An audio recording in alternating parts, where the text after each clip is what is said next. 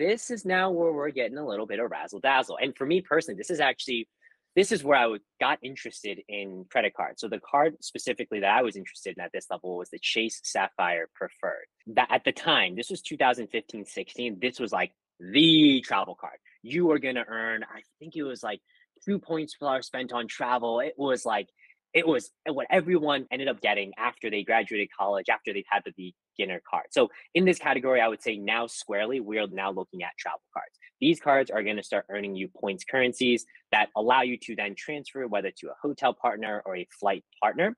Typically, you're definitely going to be earning higher percentages. I'm thinking of cards like the American Express Gold, where you can earn 4x on dining, 4x on groceries. A lot of these cards, most of these cards should have no foreign transaction fees as well. And now is where we're going to also introduce an annual fee. Hey there, points people. You just heard a clip from John Liang from John's Finance Tips. John is a prominent figure in personal finance and shares valuable insights on YouTube, Instagram, and TikTok to more than 2.2 million followers. As a real estate investor and points millionaire, he covers diverse financial topics. In this episode, John and I discuss the credit card ladder and how to pick what card to add to your wallet next, whether you're just getting started with building your credit or you're ready to dive deeper into the world of luxury travel by using points. One of the many cards we discuss in this episode is the Chase Sapphire Preferred card. The Chase Sapphire Preferred is one of the most popular credit cards for those looking to get further into points and miles. Remember, if you decide to apply for the Chase Sapphire Preferred or any other card, never apply directly through Google. Always use a friend or creator's referral link. And if you're interested in supporting this show when you apply for your next card, check out geobreezetravel.com/cards. And if you're not sure what card is right for you, we offer free credit card consultations at geobreezetravel.com/consultations. And we have links to the Chase Sapphire Preferred and the free consultation form for you in the show notes as well. And now, on with the show.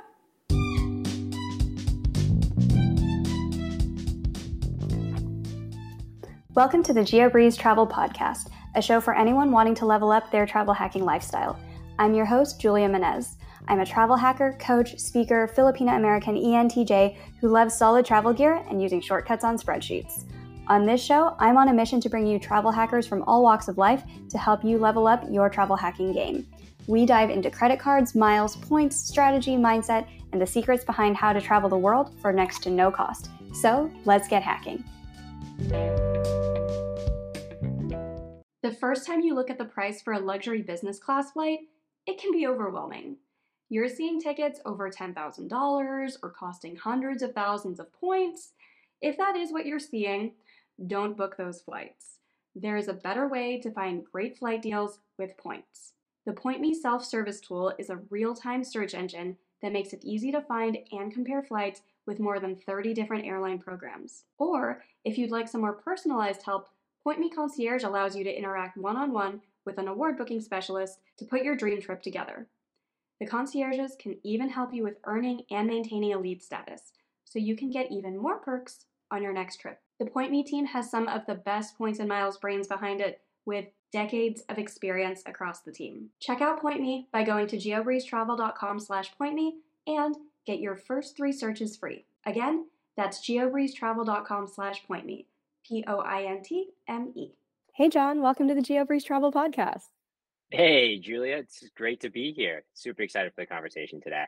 I'm super excited to have you here and to talk about the credit card ladder, which a lot of people who we talk to oftentimes start right in the middle, but sometimes we do have listeners who are like, hey, if I am nowhere near the 720 credit score or whatever is usually required to get something like a Chase Sapphire Preferred, like, what do I even do? And there are beginner levels even before where we throw most people right into the mid tier. So excited to talk about that today and how to go from if you have made credit mistakes in the past, how do you salvage that to get to where you can do a lot of the cool travel tricks that we talk about on the podcast, all the way up to these super ultra premium luxury credit cards that some of us are not invited to, like me.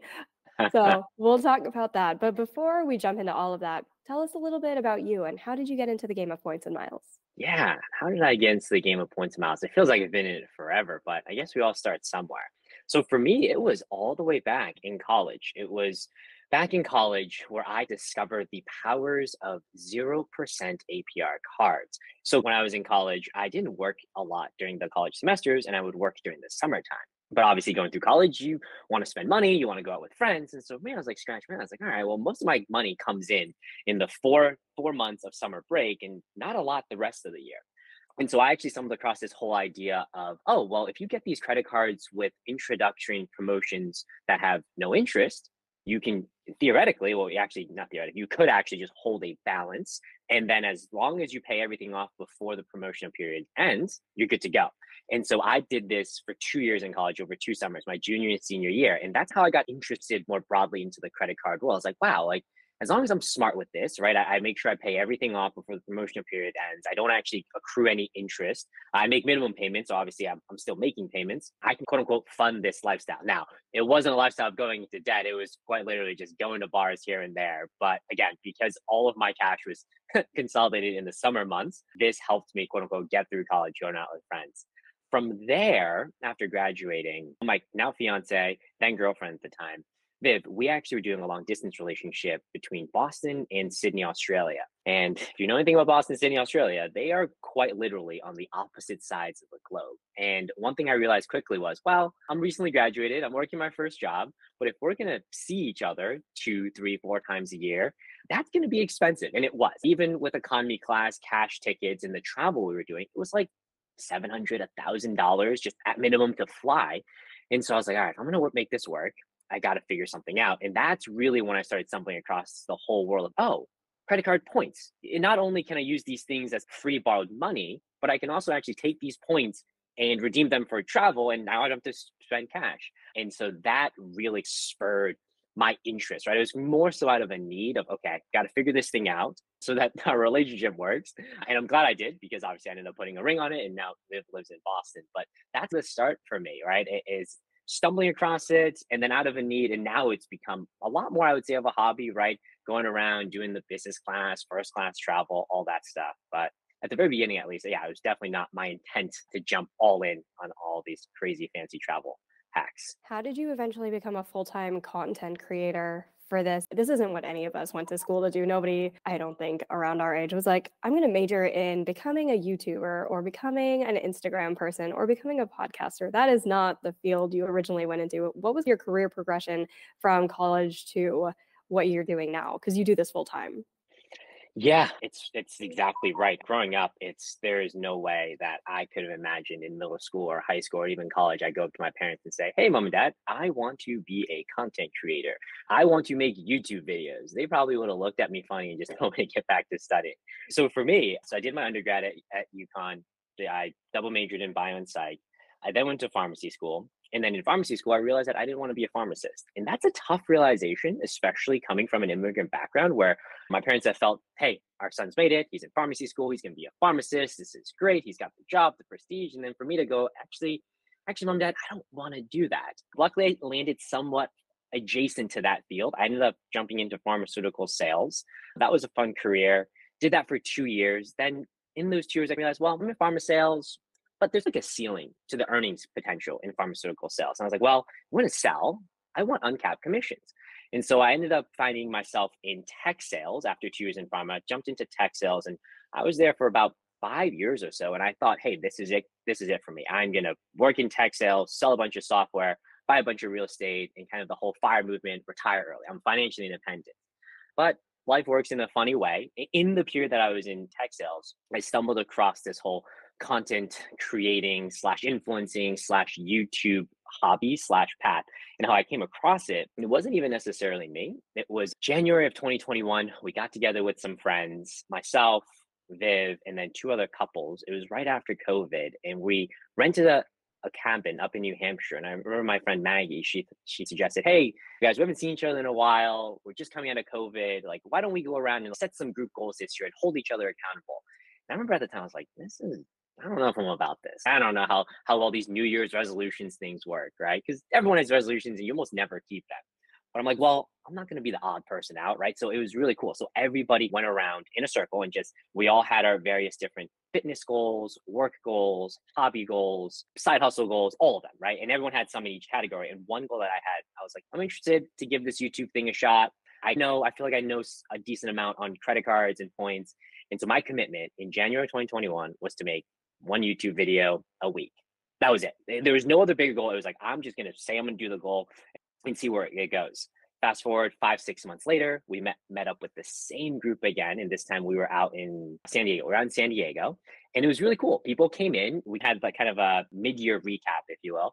And some people, you know, they got their promotions. Some people were on the path to buying their first house, and I came in and said, "Hey guys, I did what I said I was going to do. I was going to make one YouTube video a week.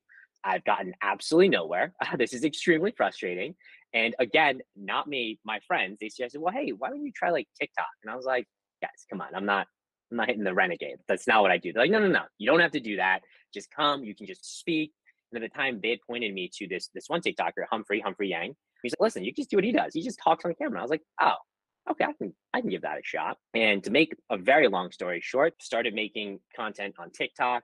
That took off in October of 2021 to November of 2021. Really started taking off, and then by September of 2022, I was full time doing content, both on, on short form as well as on, on long form YouTube as well. So again, I guess similar to how I got started in credit cards, how I got started in content creation was not really of my own desires. It was more of again external factors, right? Being the right place, right time, right group of friends motivating me. But I'm extremely lucky that they did because now here I am talking about things I want to talk about every single day. Yeah, the environment that you put yourself in can really make such a huge difference with where you end up in life. So, speaking of external circumstances, if somebody is just like, well, John, I did some of those zero APR cards. Didn't pay it off during the promotional period. I got to the summer job and was like, I racked up too much during the school year to pay this off or if you're not a college student and you're just like life happened inflation happened and my credit score is shot is there any hope for me to do this kind of travel game if i am nowhere near the credit score required to get the most popular starter car the chase sapphire preferred? What does somebody do if they're just like at the low low point of credit? How do they even begin to dig themselves out and get started with this with credit cards that's a great question. So, how I see it is if you're in a situation where, hey, listen, I've got a little bit of a credit card debt, but I don't want to do this whole razzle dazzle thing I see people doing on YouTube, the hard truth is you can't. The hard truth is that that is something, sure, in, in a later period in your life, we're going to get there. But right now, the most dire situation, this kind of dire situation is we have to tackle the credit card debt. And so, my advice is we need to draw up a plan on how exactly you want to tackle your credit card debt, right? And there's a couple methods, whether it's the snowball approach or the avalanche approach. And kind of the difference is in, in one approach, you want to take a look at your highest debt burden across multiple cards and start paying that off. Whereas the other approach, you're taking a look at what's the highest interest rate across various cards and you tackle the high interest rate debt. But whatever kind of approach you take, the most important thing at this level is let's get the credit card debt in check before we even start thinking about travel hacking and, reward travel because kind of my my teaching for a lot of people is especially if you know as we're alluding to the credit ladder if we're starting at the very very beginning stages we're back to crawling go back to crawling and we want to start focusing on building good habits so that when we get to cards that have annual fees and these transfer partners and a billion things going on, you're not overwhelmed and you know what you're doing. Because I think oftentimes people fall into a pit trap of, hey, I've got a little bit of credit card debt, but everyone on YouTube or on TikTok is saying I should be doing this, that, and the other thing, and I want to try to open these cards. And that's just too much. To me, that, that that's just way too much going on. We got to get our core finances in check because the points and all that stuff like that's there don't rush that that'll eventually happen but right now is let's get back to basics manage down the debt kind of start what i would say i guess at, at the base level of this credit card ladder and, and climb yourself up right? Get comfortable and then we'll be able to level up from there. So once somebody has zero debt but they're like okay mistakes were made in the past i don't have any debt to pay off all of that is done and i think i'm ready to start going back into the world of credit cards what would be some good beginner cards for somebody who is just getting started and has like not the best credit score? At this level, so this is what we call the, the base level of the credit card ladder, you would be looking at essentially be it secured cards, most likely, or student cards. And the reason to look at these is because for the most part, a secured card really doesn't have a credit score requirement at all. Because with the secured credit card, all you're doing is you're giving the bank a certain amount of money, whether it's $100, $200, and then they take that money and they hang on to it for you and they give you a credit limit of the one or two or three hundred dollar deposit. Now, the objective at this level is we're back to basics. We are learning how exactly does a credit card work. We are learning that we must pay credit cards on time and in full. This is very much, this is not a, oh, I only got a $200 credit limit. This sucks. No, no, no. This is like, great, you got $200 credit limit. What you're now doing is you're building back your credit score. You're making those payments on time. You're making them in full. Because at some point, right, we want to graduate from a secured to an unsecured card, but that's going to take time. And oftentimes what I say for folks in this level, expect that you're going to be here for at least a year. If you can graduate faster, sure.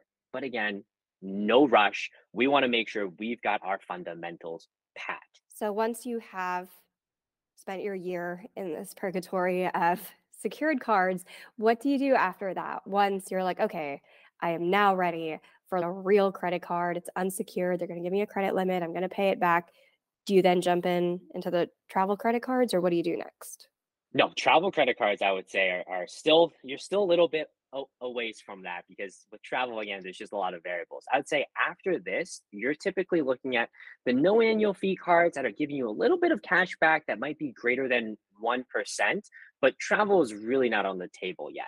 And so at this level quick note on the secured cards. So popular secured credit cards come from discover they come from capital one just to give your audience kind of an example there. So back to now the second rung of the ladder, which is the beginner level. One, I want you to start focusing on okay, now that we're comfortable with knowing how the credit card works, we understand the foundations, we want to get a little bit more cash back for our spend. Now you want to start thinking about okay, every single month, where am I spending the most money, right? Are you spending it on gas? Are you spending it on grocery? Are you spending it on dining out?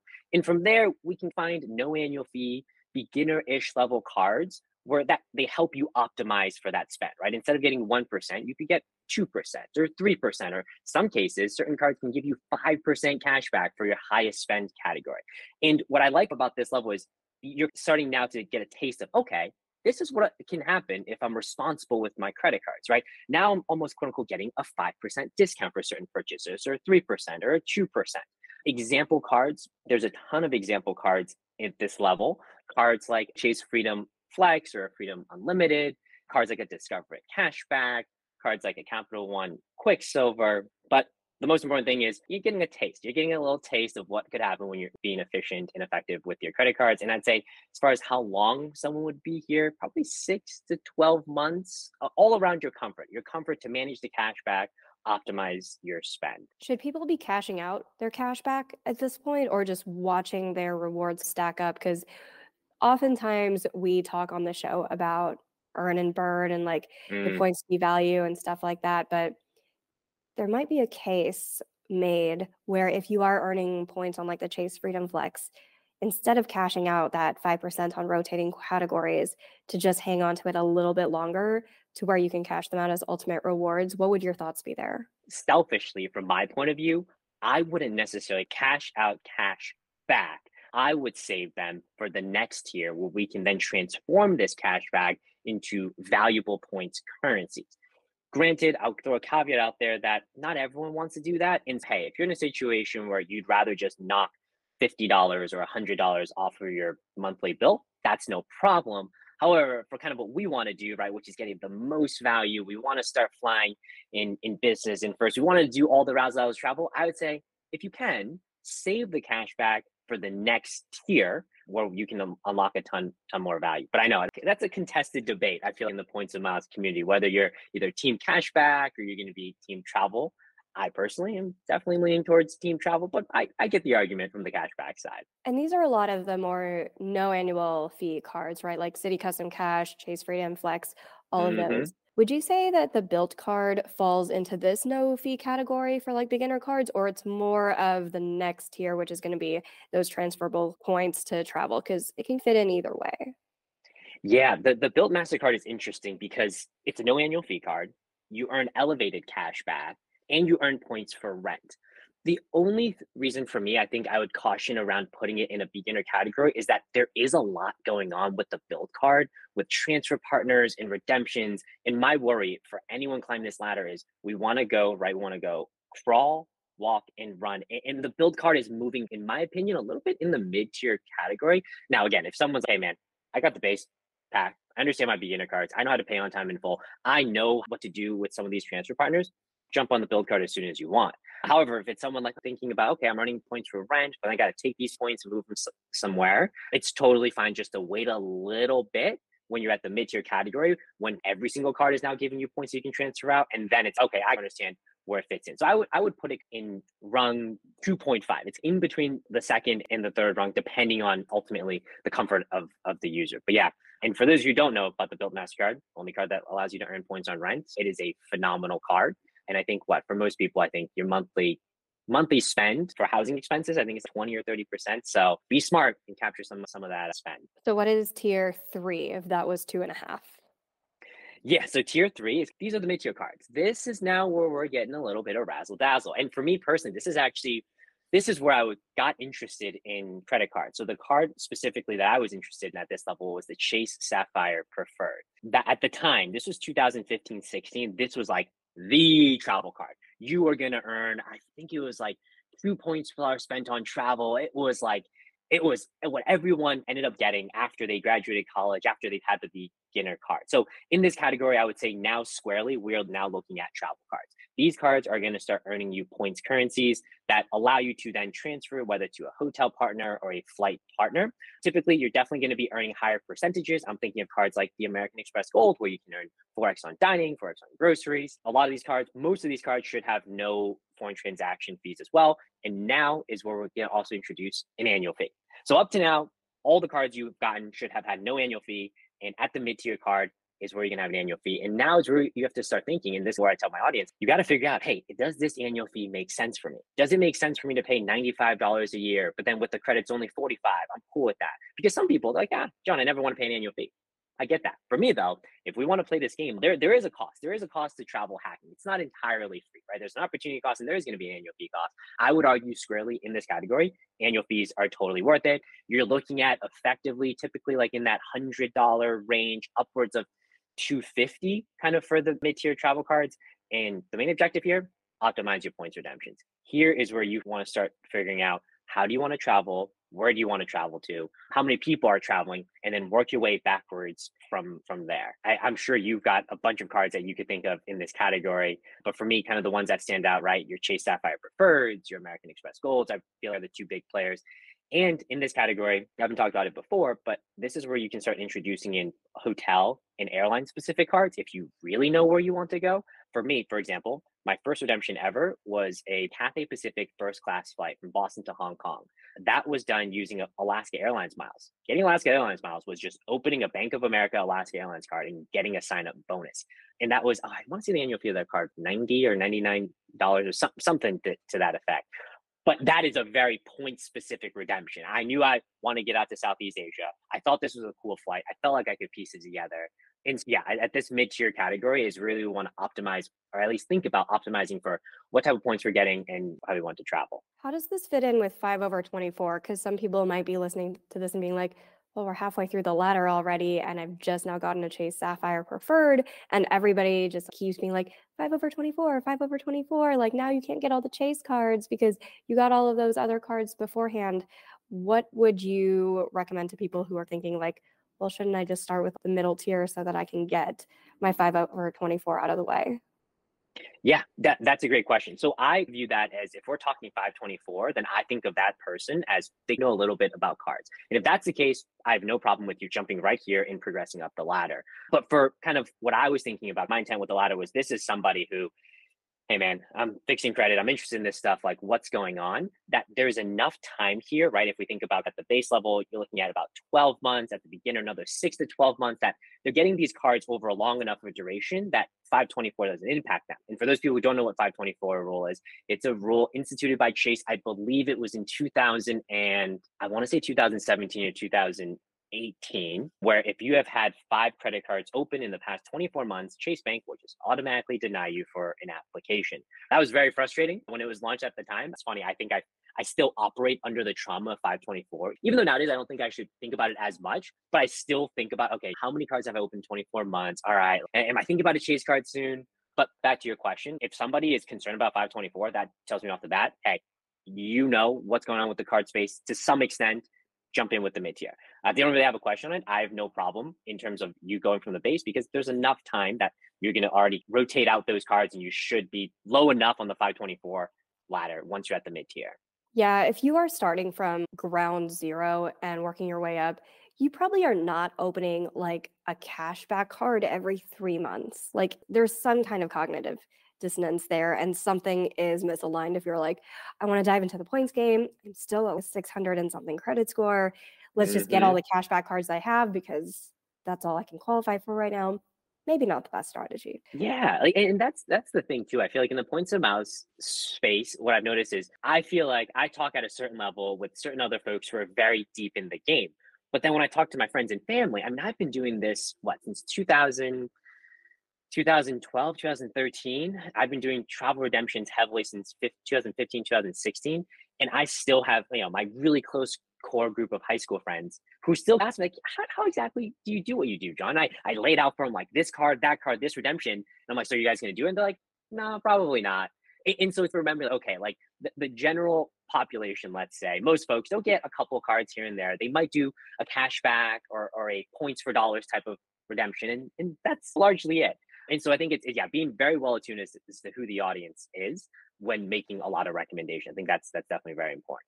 where would you say business cards fall into this is that kind of like in the mid tier as well if someone's like well i heard the way to get a lot of points is Chase Ink Business Cash chasing business unlimited Mhm. those are cashback cards That's a great question. I actually hadn't thought about business cards on this ladder, but I would say it's in the ladder, kind of a separate ladder, depending on how you think about it, right? With business credit cards, I actually don't know if you can get a secured business card, but there's plenty of no annual fee business cards, and there's plenty of business cards that charge a mid tier annual fee and a kind of a premium tier annual fee. As far as climbing that, you could probably do it in tandem, speaking to somebody who is just, hey, I'm interested in cards. Where do I get going?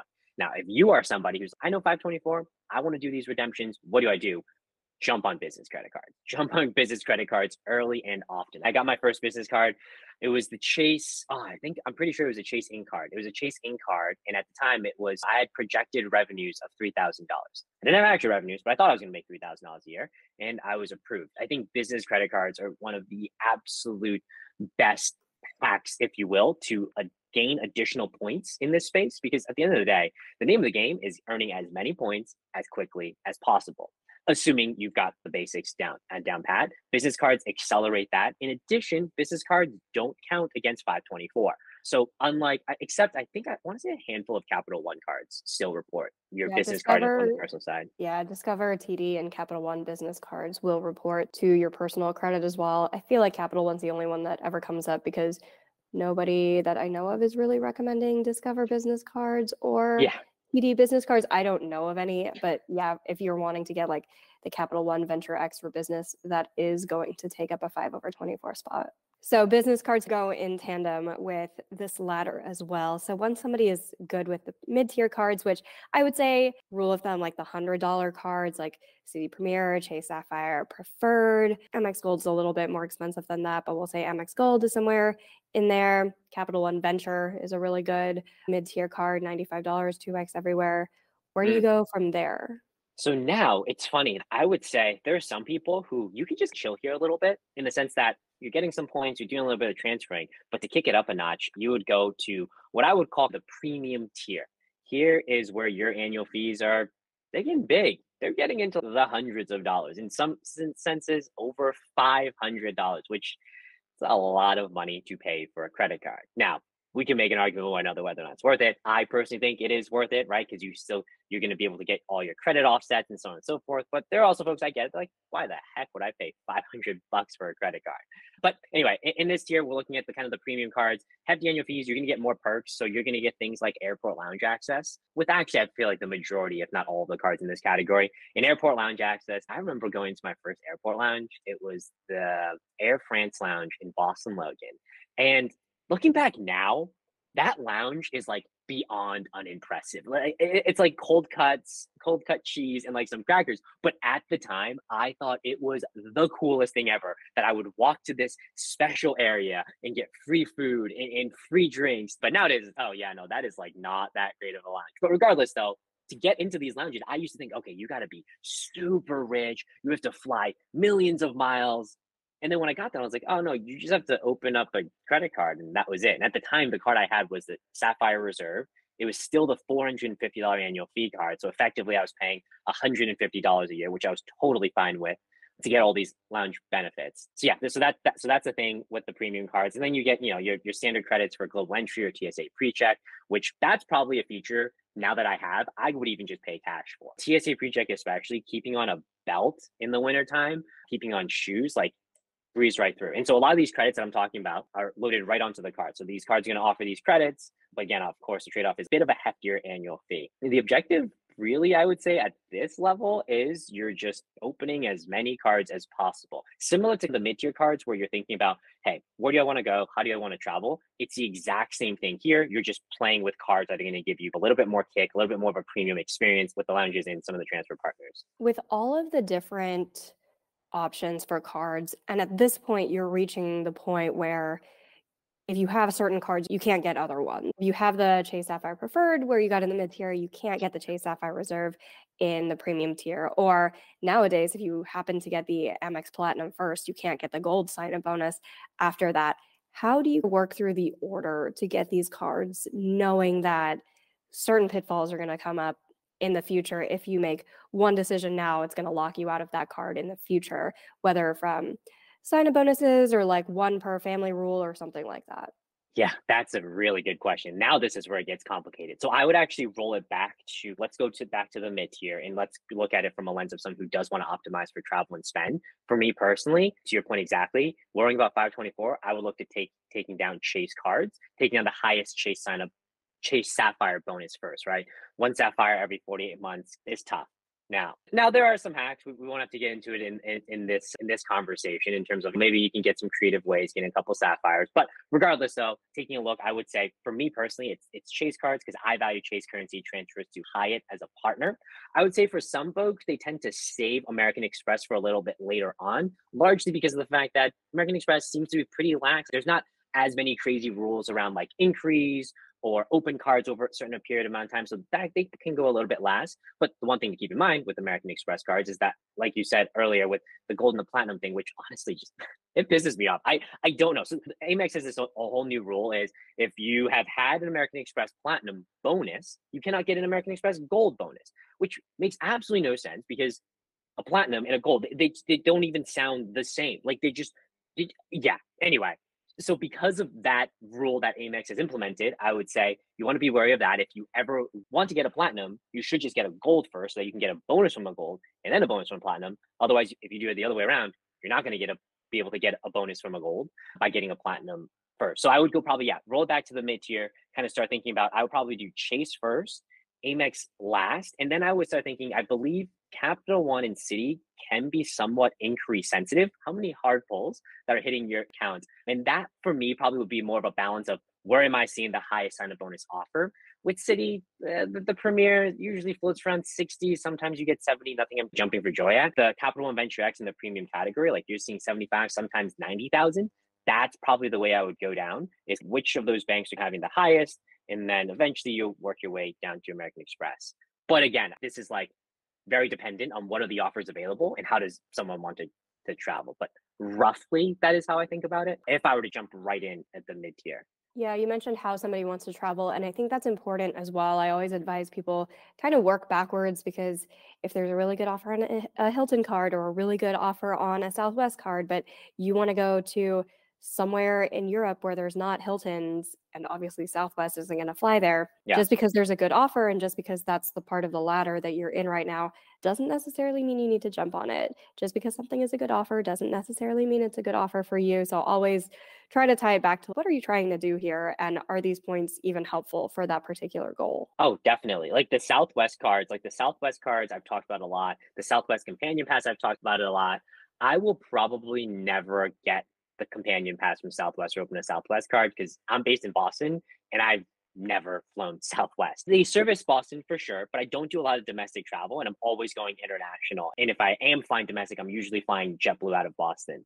So to your point, exactly. Yeah, like great value, like for most people. But for me, it's I'll probably never touch that, which I'm bummed about. The companion pass is, is really, really cool. So when somebody's at the premium tier already where they're like, all right, I got a Venture X, maybe like an Amex Platinum. Do a lot of these become redundant? Do you need multiple premium cards? Because I have most of them, but also as I remind people on the internet often, this is literally my job and I'm not a normal Yeah. person. So, would you say it's redundant for most people to have multiple premium cards, or how many would be like a reasonable number for somebody who is not a weirdo like me or you? Or me, yeah, I was gonna say I, I have them as well. It all goes back to I think having to think about if you have a card from American Express, from Chase, from Capital One, from Citi and you have points there, like do a lot of those airlines or hotels overlap? And if they do, then it might make sense where you're and you have redemptions going down as you're using your points and transferring out. It might not make sense to hold on to a lot of the ultra premium ones, right? But for me, I'll walk through my example. I've got a Venture X, I've got a Platinum, and I've got a Sapphire Reserve. The Sapphire Reserve for me is yes, I could get a Sapphire for preferred and I can still transfer to Hyatt. But what I value about the Sapphire Reserve is now it's the Chase Sapphire Lounge. Well, now it's the Chase Sapphire Lounge, in addition to the fact that there's a 50% bonus for redeeming my ultimate reward points through the Chase travel portal by having a Sapphire Reserve. I'll take that any given day. Platinum for me largely has to do with the fact that I just Centurion Lounge is, and I like American Express's return protection on the Platinum card. And so again, this is like feeling very, very point specific, but that's just how I see the card. And then the Venture X as a 2X catch-all card, it's an easy one when I'm just like, I don't really know what category and just throw that one in there. And again, coming in an effective, put five bucks in my pocket every year, it's, it's a bit of a no-brainer. I guess I didn't really answer your question in terms of like how many should people optimally have because I answered it with saying telling you that I have all of them. But I think it's hard. I think it really is hard because they have to sit down and think about how I want to use my points. And I know for a lot of people, like it's funny, I have friends who've opened Sapphire Reserves, opened Platinums, who are now calling me saying, Hey, I'm done with my one year or whatever it is with the card. I want to cancel and move on to the next one. Which to me is funny because I'm like, oh, I don't think I I don't know if I would. Like, I think I go and hang on to it. But for a lot of people, paying three, five, seven hundred dollars a year for a credit card for multiple cards is probably not something that sits well with them. And so if I say you are going to do that, make sure you don't lose your points. Make sure you either transfer them out or move them to a cheaper or a no annual fee card so you can still preserve those. Speaking of annual fees that rack up really high, let's talk about the last tier, which, like most of us stop at tier four, and I'm a tier four. There is a top, top tier, which is like the ultra premium, super expensive cards. What is even there? There's actually really only two cards here. And just for the audience, you could spend forever in tier four and your life is fine. You do not. Nobody needs to progress to this next tier. But there is this next tier. It's an exclusive tier. So at this tier, you've got really two credit cards. And I would say the objective at this tier, you're just flexing. Either you're flexing, you spend a lot of money, or you have a lot of money. So the two cards that you're going to have in here are going to be the black card from American Express and the JP Morgan Reserve from Chase. Black card, for the most part, if it's a personal black card from American Express, you just have to spend a lot of money in categories that American Express deems worthy, and then they'll invite you to apply.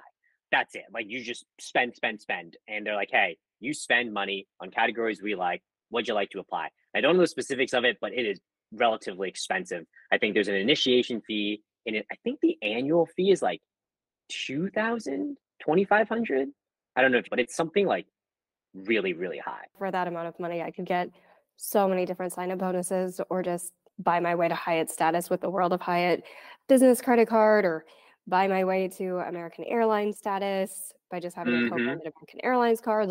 If I had that much money that I'm spending on cards, I would just buy status with the programs that I need status with or get a free a few sign up bonuses or just if I'm a business owner and I'm like spending that much, I would just say if I'm spending it on ads, Amex Business Gold to get 4 points Yep. per dollar on that or if I'm spending it on a completely miscellaneous category, I'll just throw it on a 2x card and focus on real money before fake money because I always like to remind people focus on real money before fake money.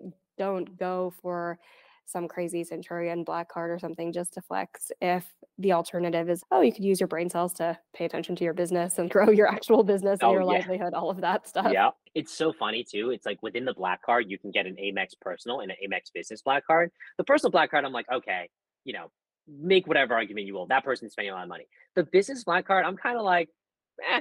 Like I feel like that that one's less impressive because businesses, especially if a business where, hey, let's say you're holding inventory, spending two, three, five hundred thousand a year might honestly be a drop in the bucket. And so it's funny if I ever see people flexing with an Amex business black card, I'm like, eh, sure, like your business is doing well.